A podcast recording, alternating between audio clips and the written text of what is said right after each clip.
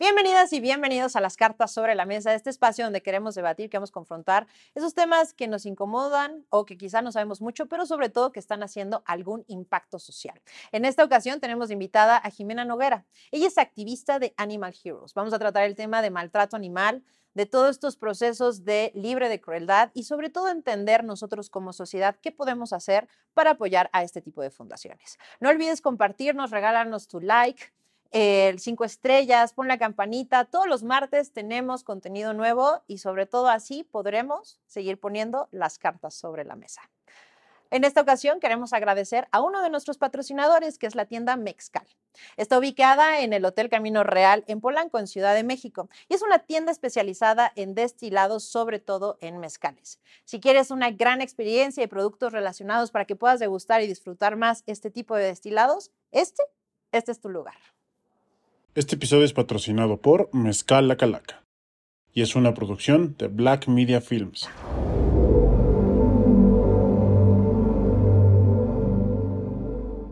Jimena, gracias por estar con nosotros. Qué gusto platicar contigo. Muchas gracias a ti por la invitación. A ver, platícanos. Primero que nada, tú eres activista de Animal Hero. Así es. ¿Qué es Animal Heroes?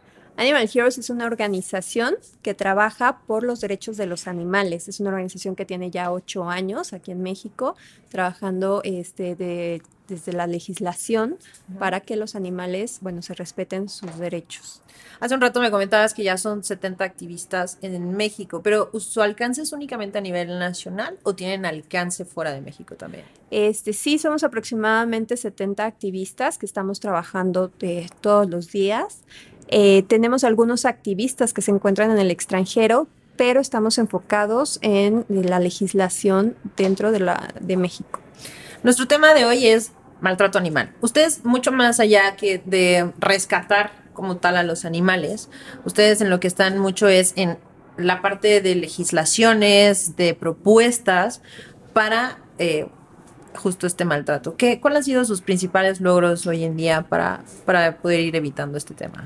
Sí, exactamente. O sea, a través de legislaciones buscamos eh, lo que te decía, que a los animales se les respeten sus derechos. Algunos de los logros, y más bien eh, el primer logro con el que empezó Animal Heroes fue con la prohibición de animales en los circos, que fue todo, fue todo un tema. Este, y gracias a Animal Heroes fue que se logró. Esto hace aproximadamente unos ocho años.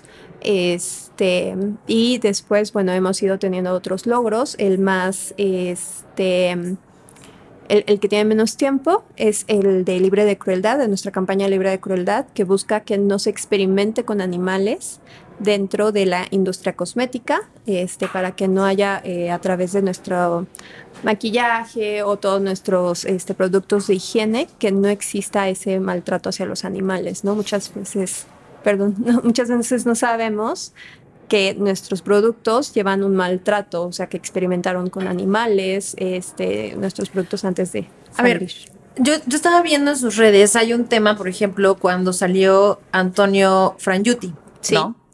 Y yo lo que te quiero preguntar es, ¿ustedes se están metiendo en las líneas más frágiles y más peligrosas por lo que están haciendo? Los animales exóticos, la venta de animales exóticos, hay muchísimas mafias, hay mucho negocio involucrado con eso. Libre de crueldad, pues bueno, te vas con los laboratorios, las cosméticas más grandes del mundo. Eh, mucho, o sea, tauromaquia, los cirqueros, como bien dices, o sea, son sectores que son pues muy, muy poderosos. ¿Cómo ustedes han lidiado ese peligro como activista? Y también, pues bueno, todos los negocios y las mafias involucradas atrás de estos negocios.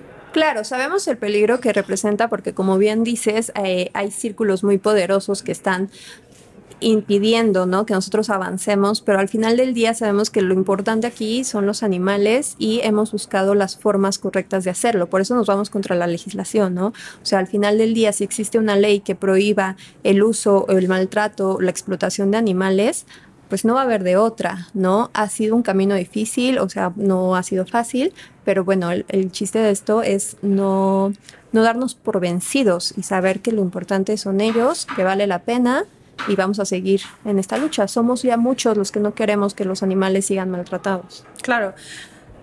¿Qué tanto apoyo del gobierno tienen en esta parte? Eh, recordando un tema que yo creo que todos los que tenemos esa empatía y amor por los animales, Scooby yo creo que fue de los últimos casos que, o sea, era imposible siquiera ver ese video, era muy doloroso verlo.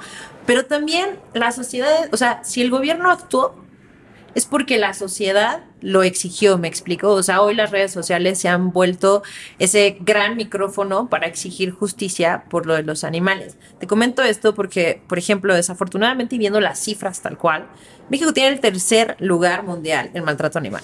Según el INEGI, 7 de cada 10 animales domésticos sufren de algún tipo de maltrato. Eh, 60 mil animales, gatitos, perros mueren al año por alguna de estas prácticas de maltrato y somos desafortunadamente el primer lugar en Latinoamérica de maltrato y abandono. De 2.000 carpetas que hoy en día están de investigación, solo 155 detenidos hay. O sea, ¿realmente el gobierno está apoyando esto o somos la sociedad los que hemos hecho justicia en ese aspecto? Yo creo que justamente la sociedad tenemos esta obligación de exigirle al gobierno que haga su trabajo, ¿no? Y si su trabajo, el que queremos que haga es proteger a los animales, como sociedad tenemos que exigirles. Entonces, por eso nosotros lanzamos campañas, en todas nuestras campañas las personas pueden eh, firmar estas firmas les llegan directamente a los políticos de nuestro país para que sepan que las personas estamos interesadas en hacer este cambio. Justo eso te voy a preguntar. Platícanos un poco mejor cómo poder eh, apoyar o cómo eh, poder denunciar un maltrato. Eh, bueno, hay muchos estados en donde ya existe, ya está tipificado este, el tema del maltrato animal. Lamentablemente, y como bien lo dices, lo vimos con Scooby, ¿no? Que este, los castigos que se les imponen a los maltratadores son hasta a veces hasta días de, multa. Este, hay personas a las que les han pedido, tráeme tantos costales de croquetas y listo, ¿no? Entonces sabemos que, que no es así, ¿no?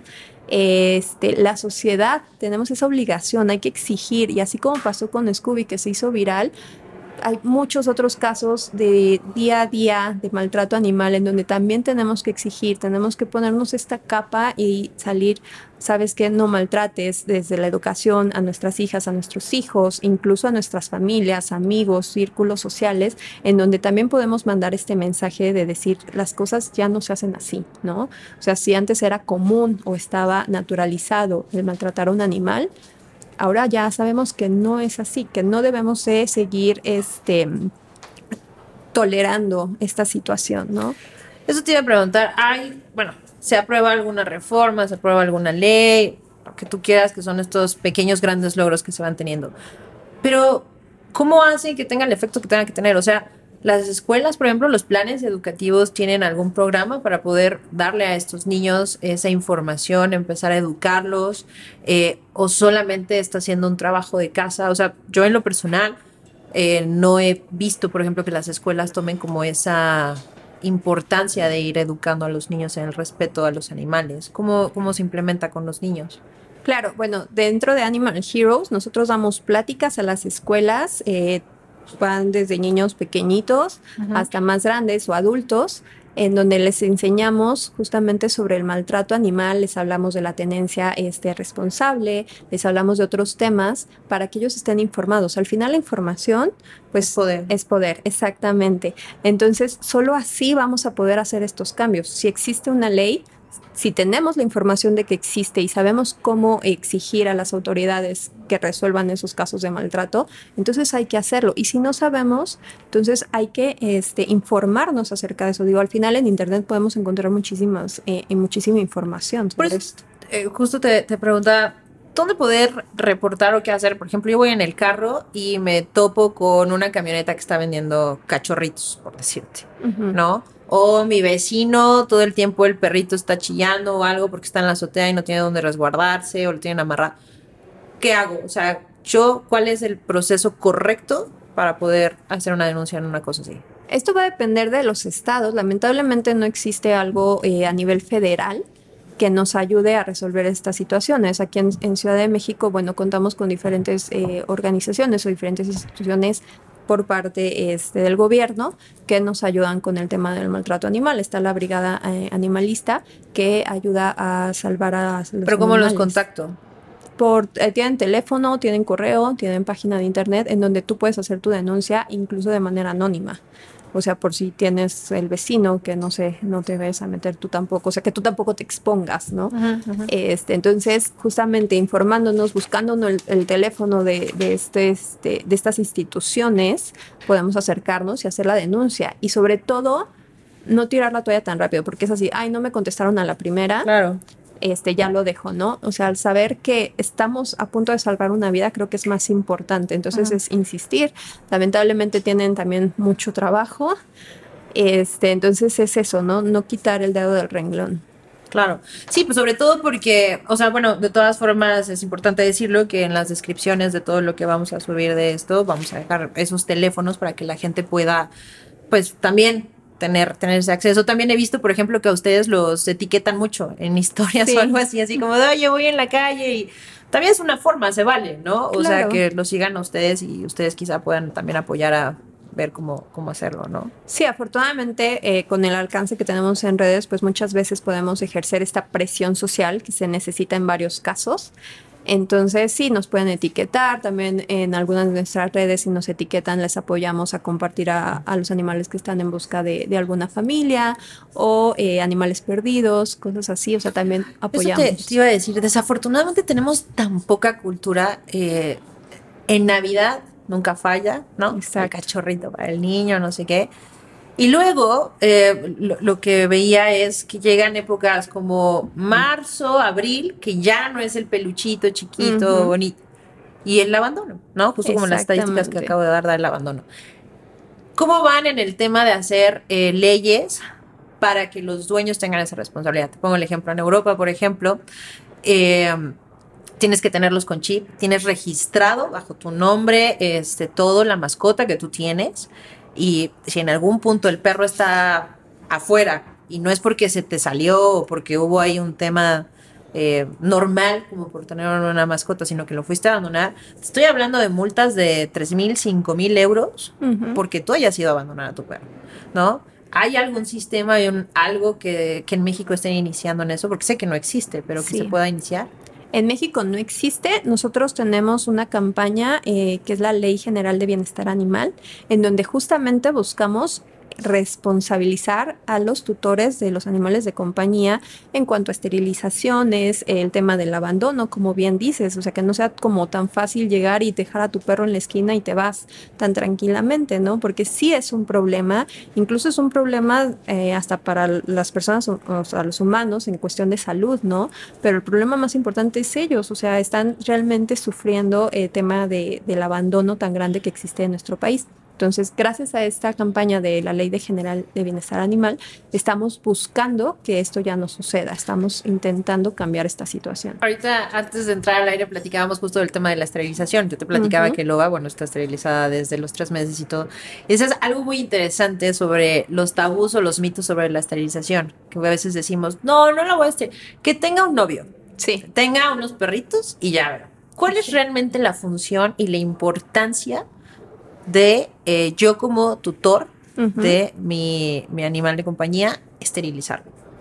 Mira, yo no soy este, veterinaria ni bióloga, pero es importante. Los animales no, como te comentaba, no tienen esta necesidad de enamoramiento o este instinto materno que eh, muchas veces en los humanos, incluso a veces hasta es impuesto, ¿no?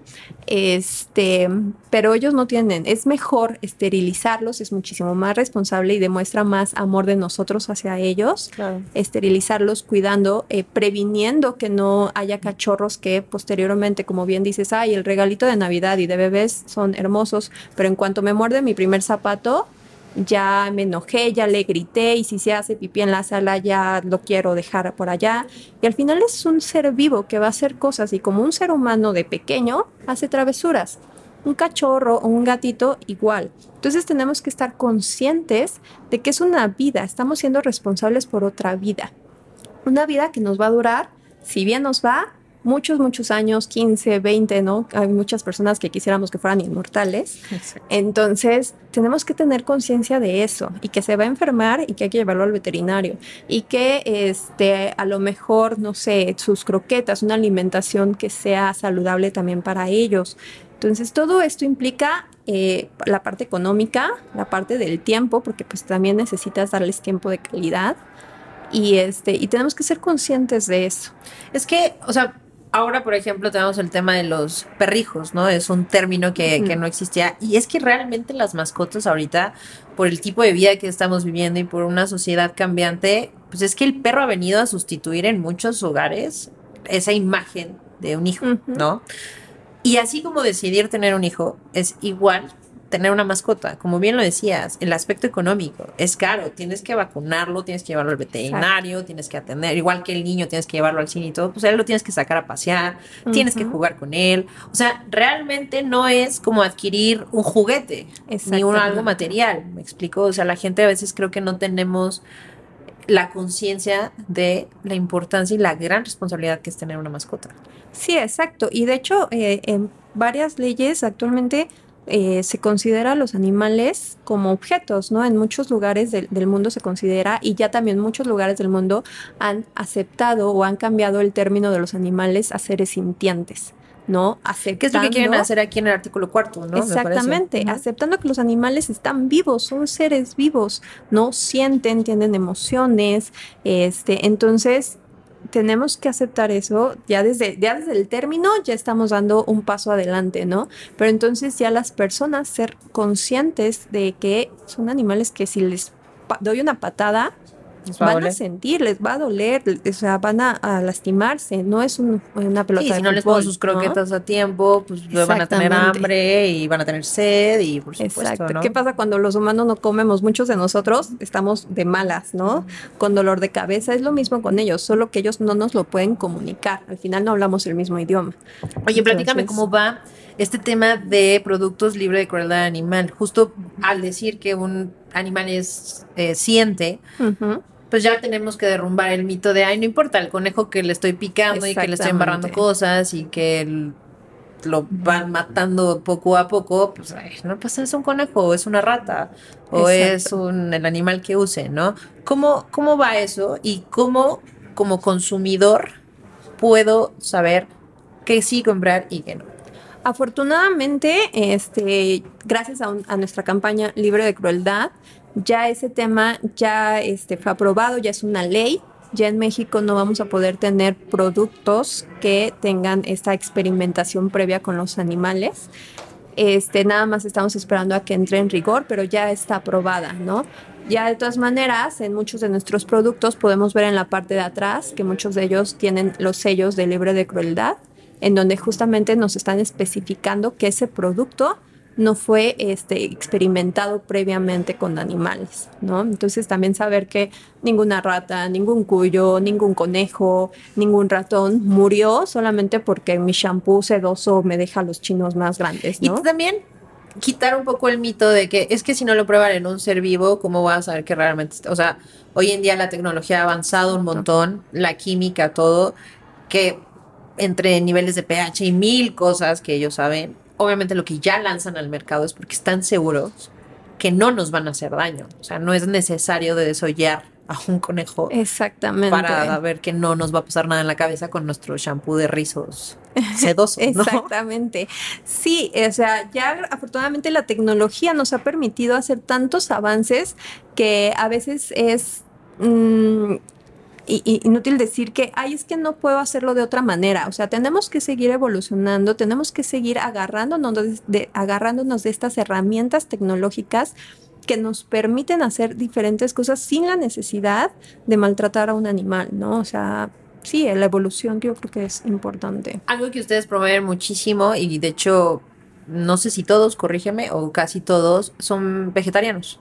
Eh, sí. En, en Animal Hero. ¿Qué impacto tiene el que decidas no comer carne y por qué han tomado esa decisión como un eh, estandarte, digamos, de un apoyo?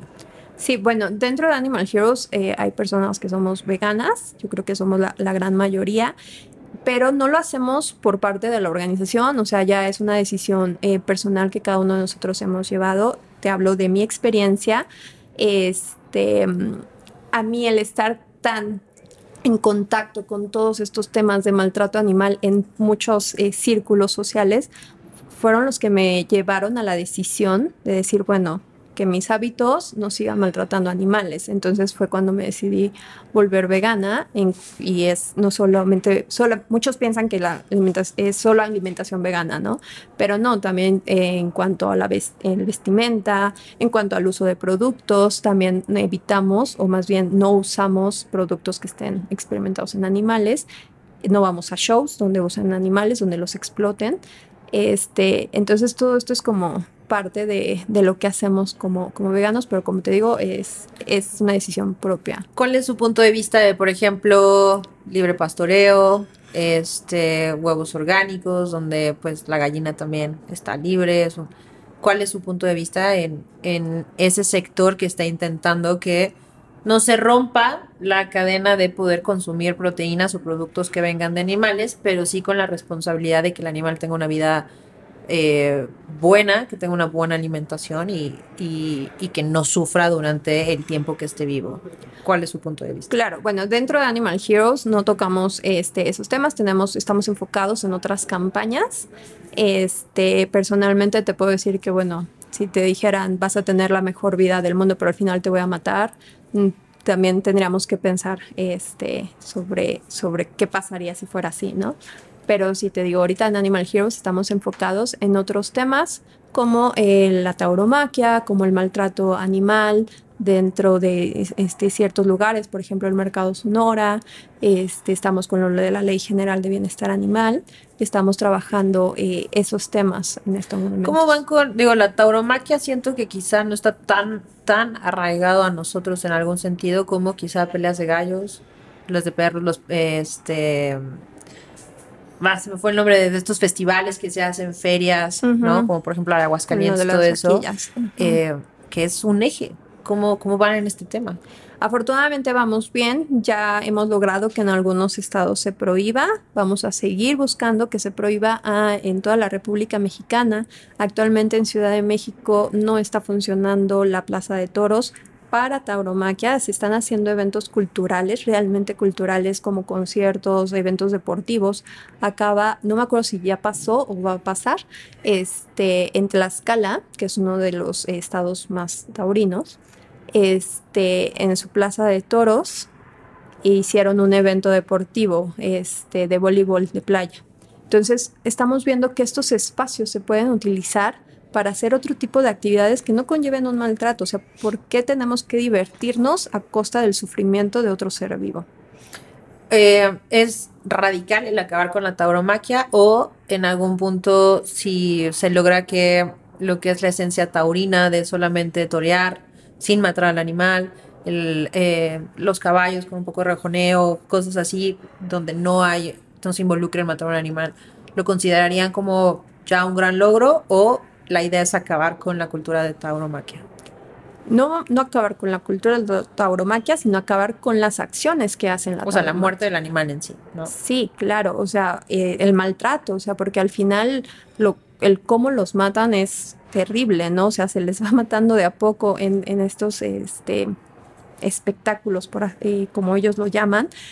Eh, no creo que sea radical, puesto que solo son pocos los países que la siguen permitiendo. Si fuera radical en todo el mundo, este, habría como un problema. Ya estamos viendo que países donde ya está prohibida, no ha pasado absolutamente nada, que plazas de toros se han convertido en hoteles, se han convertido en plazas comerciales, en centro deportivos.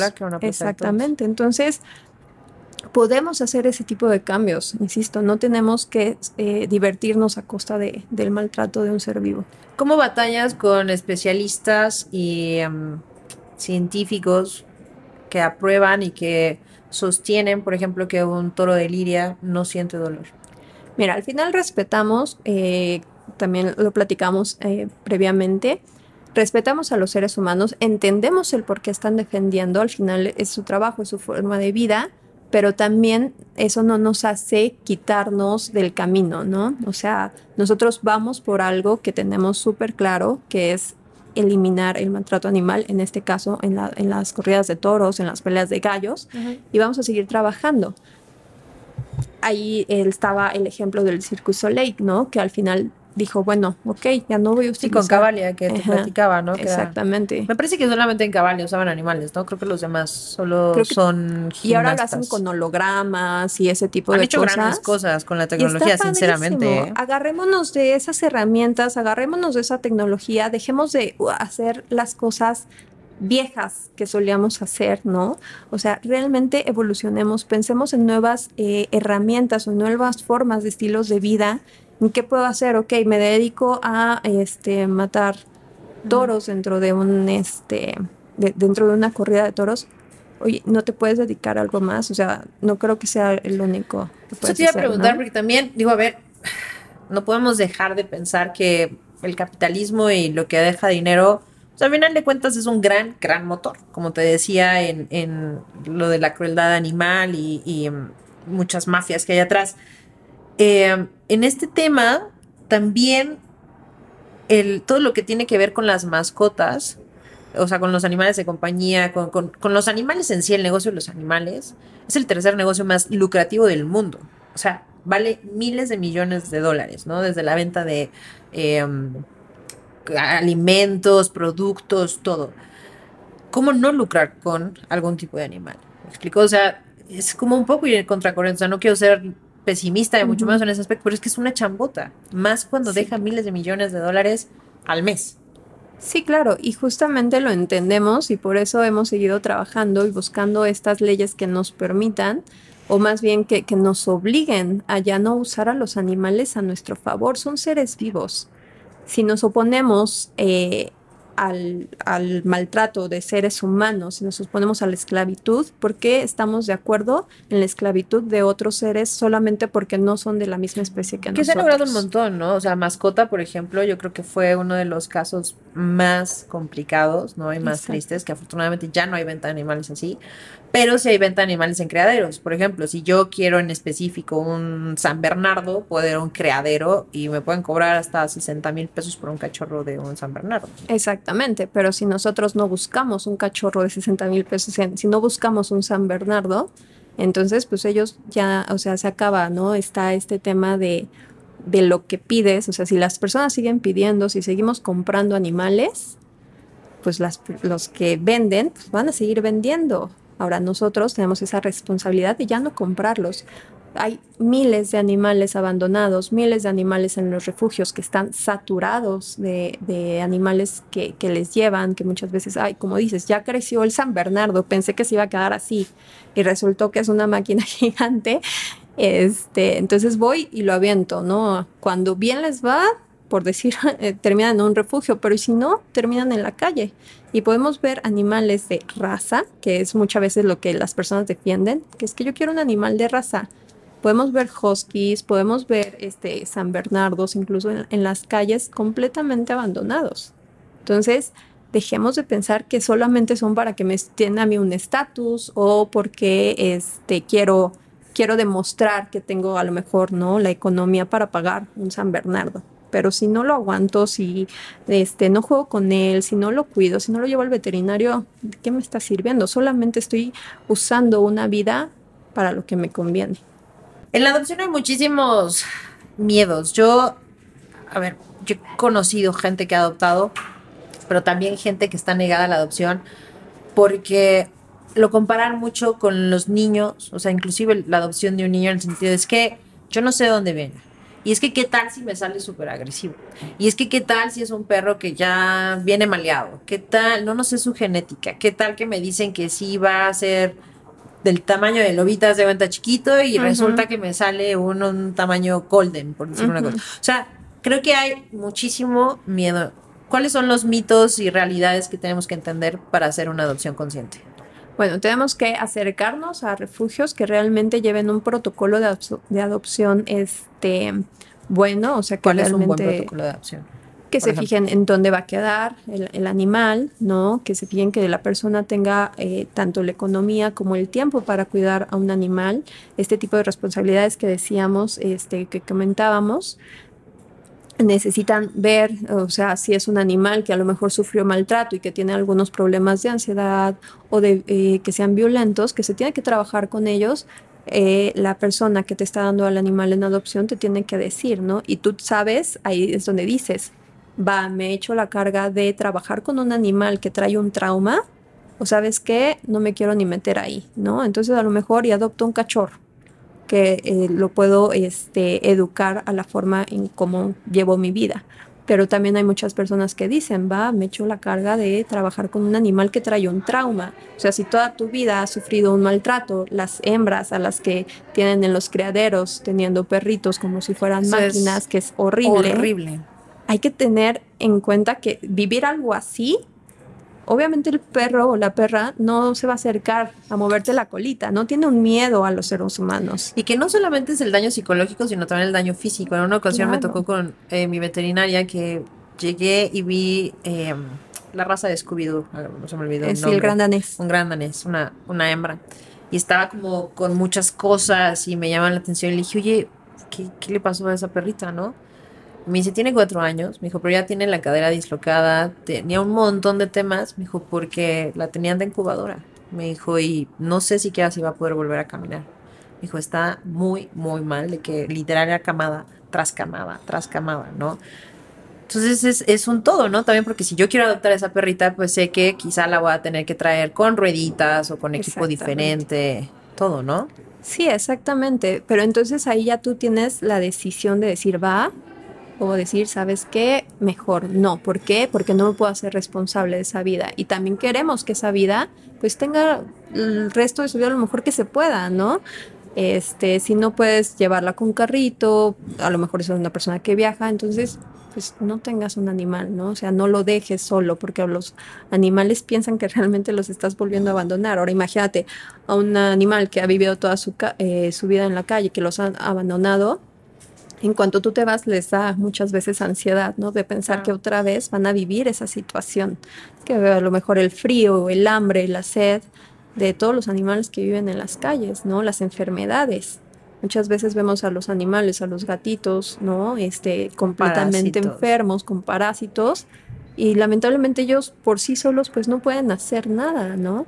O sea, los hemos em, obligado, por así decirlo, a vivir en nuestro hábitat, que son generalmente las ciudades. Entonces hagámonos responsables de que esas... Eh, de que su vida sea lo mejor posible, ¿no? A lo mejor no lo puedo adoptar, pero puedo apoyar a campañas de esterilización. ¿Cómo? Siendo voluntario, eh, a lo mejor con dinero, ¿no? Puedo apoyar también económicamente. Entonces ya estamos poniendo nuestro granito de arena.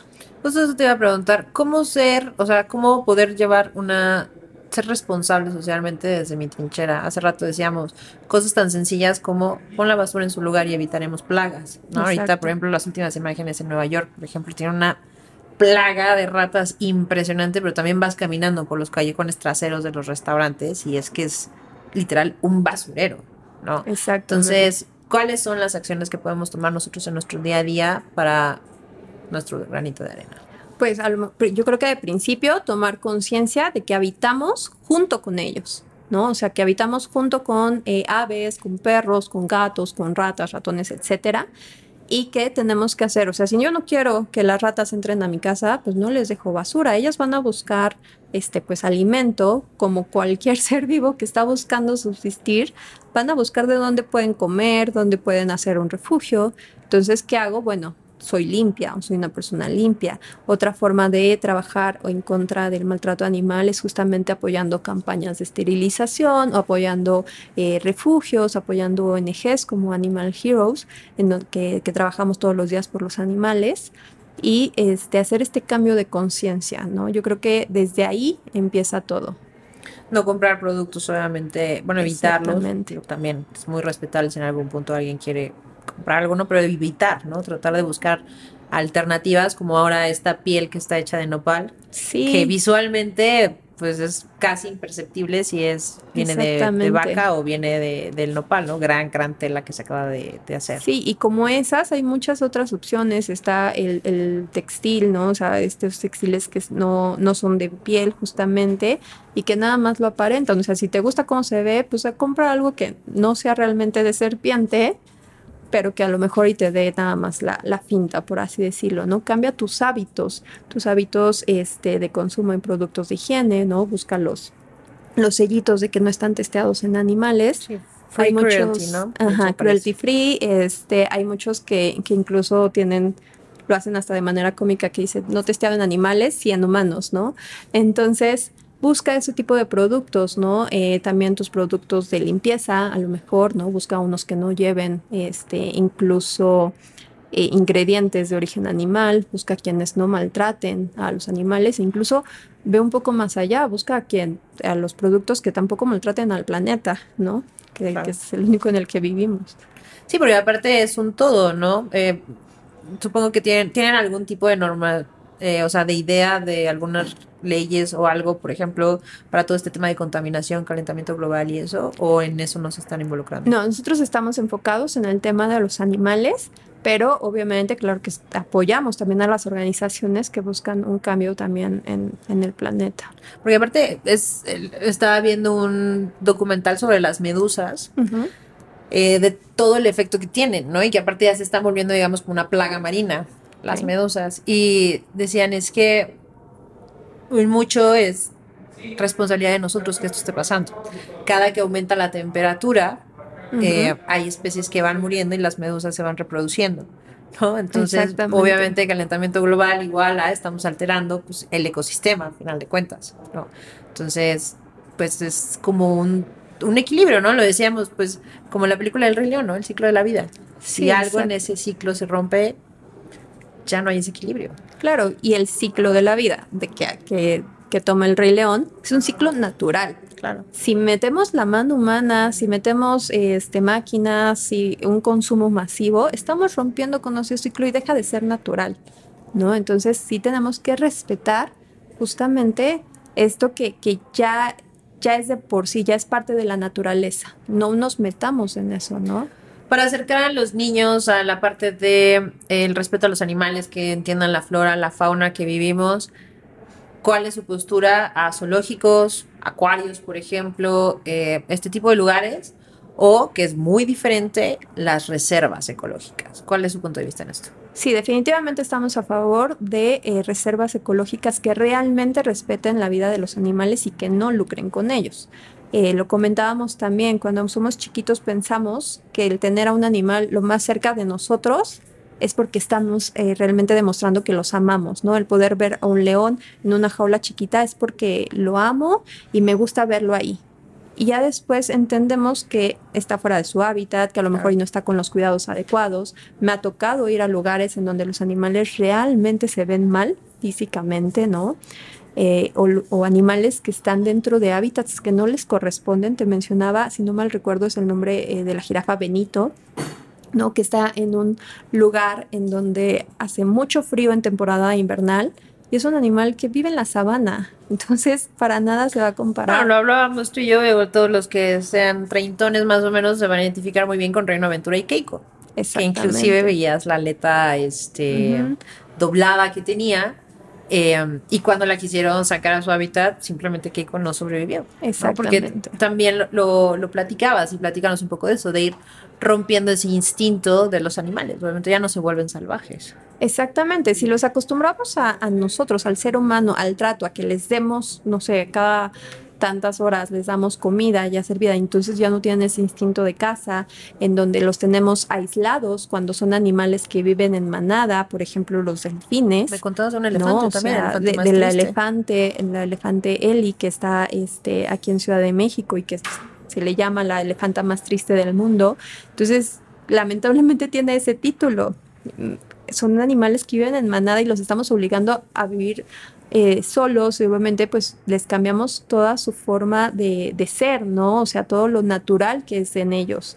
Entonces, este, tenemos que empezar a quitarnos esa idea de que amar a los animales es tenerlos cerca. Amar a los animales es realmente respetarlos, respetar sus este, dinámicas de vida, ¿no? Y no, no llegar a interrumpir o a obligarlos a vivir de otra forma que no les corresponde o a vivir en un lugar que no es su hábitat.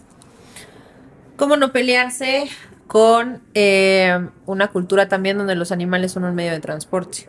¿No? Eh, platicamos un poco, ya que estamos, por ejemplo, en Mexcal, no hay mejor eh, descripción, un palenque pues bueno, es arrastrado por un burro o por un caballo, la rueda para poder moler.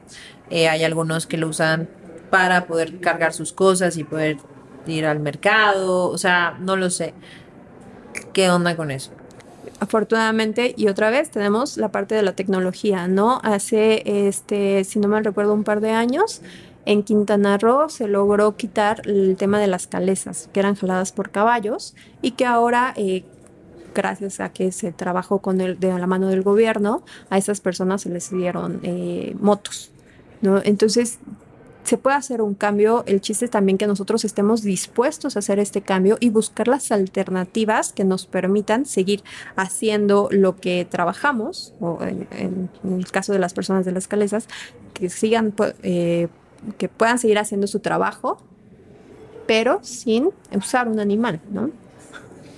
Pues muy bien, Jimena. Creo que es una batalla muy grande la que ustedes están llevando. La verdad es que mis respetos, porque no es nada fácil, como bien te decía, más que nada por el tema de seguridad que, se llega a vivir. Los activistas, al igual que periodistas y así, parece deporte extremo e intento de suicidio en algún momento. Así que muchas, muchas gracias. Ustedes me platicaban, solamente aceptan... Eh, donaciones eh, económicas, ¿no? Sí, pueden, este, dentro de la página de Animal Heroes, que es beanimalheroes.org, pueden ser parte de Animal Heroes como socios, o sea, eh, aportando algo económico cada mes. Pueden ser desde 99 pesos al mes a, bueno, la, la cantidad que uno quiera, o bien pueden ser voluntarios como yo, este, que con lo que ya sabes hacer, con tu expertise, puedes ayudar a los animales. Puedes hacerlo desde la parte política, si eres abogado, si eres comunicólogo, si eres diseñador gráfico o de video,